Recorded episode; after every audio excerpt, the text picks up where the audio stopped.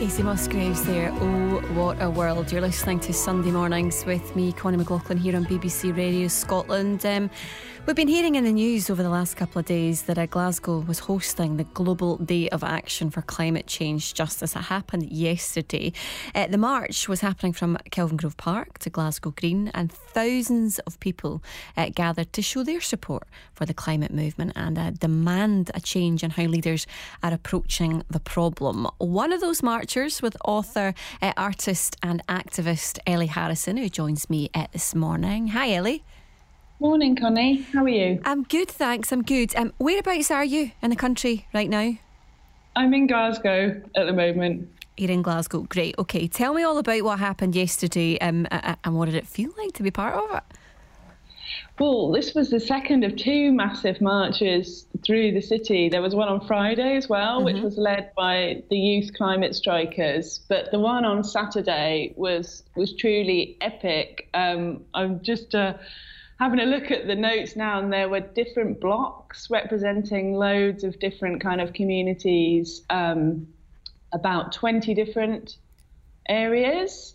Um, but I specifically went on the local, the Glasgow local communities block. So we had lots of um, local campaigns.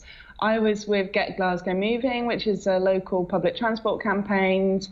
But there were lots of um, local people who were campaigning against the closures to the Glasgow Life buildings um, that are threatened at the moment.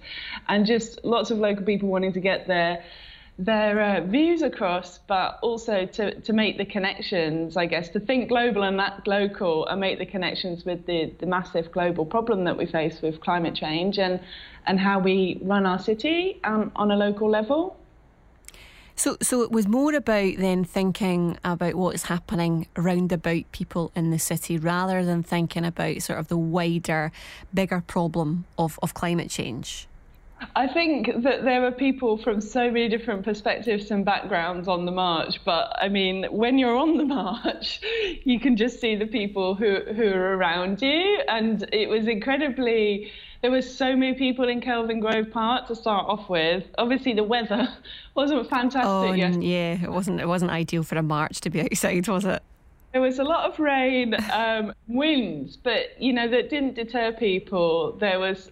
Um, tens of thousands of people gathering in Kelvin Grove Park, all with their own separate message, I guess, that they wanted to get across to our leaders, to our world leaders, to our national leaders, but also to our local leaders.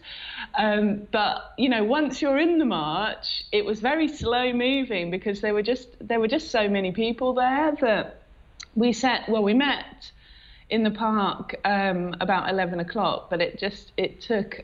I think about five hours to get through to wow. Glasgow Green. So what was it for you then? What's the thing for you that's that's made you sort of motivated enough to get out your house and get down to, to Glasgow Green um, and Kelvin Grove Park on a on a wet Saturday morning? Well, obviously I, I really care about climate change, and I think that we have a massive urgent need to reduce um, greenhouse gas emissions by all costs. But as I said earlier, I really think that we need to think global at local. These are massive global problems, but we can address them on a local level.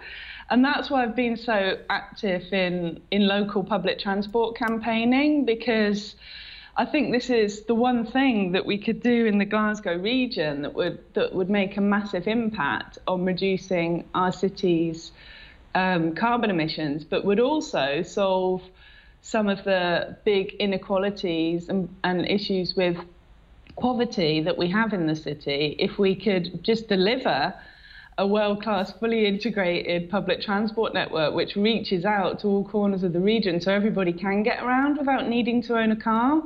Because transport is the, the biggest cause of carbon emissions in Glasgow, also across Scotland as well. So it's really the thing that we need to be tackling.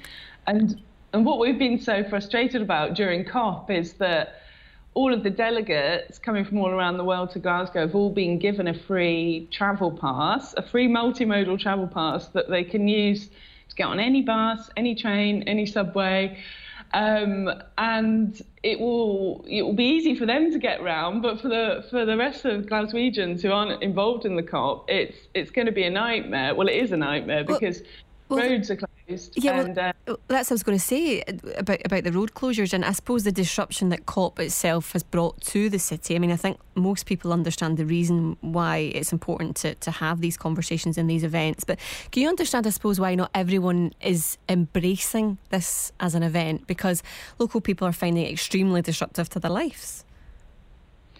Absolutely. I mean, and I I, I found it disruptive as well. Um, I mean, I don't drive, but I do cycle, and a lot of cycle lanes are closed. Um, and it is an event. It's an very, very exclusive event. Um, there is an area, there's the blue zone, which is top security. You have to be a registered delegate, and I don't know anybody who is allowed in there.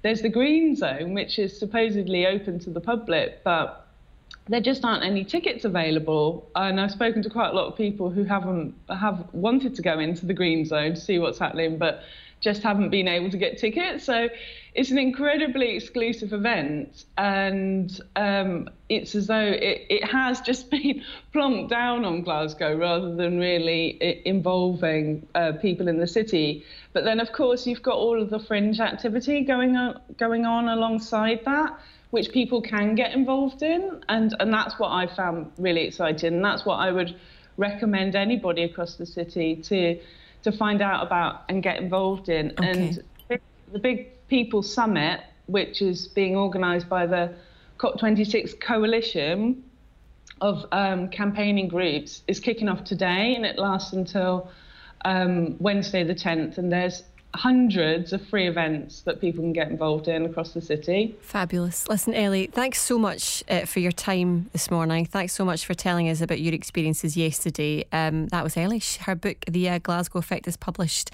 uh, by Luath Press, um, and we'll be hearing much more from COP twenty-six, of course, throughout the morning. Let us know what you think about your experiences as well. You can get in touch with us in the normal way on Facebook, Twitter, and of course um, on any other social media um, outlets.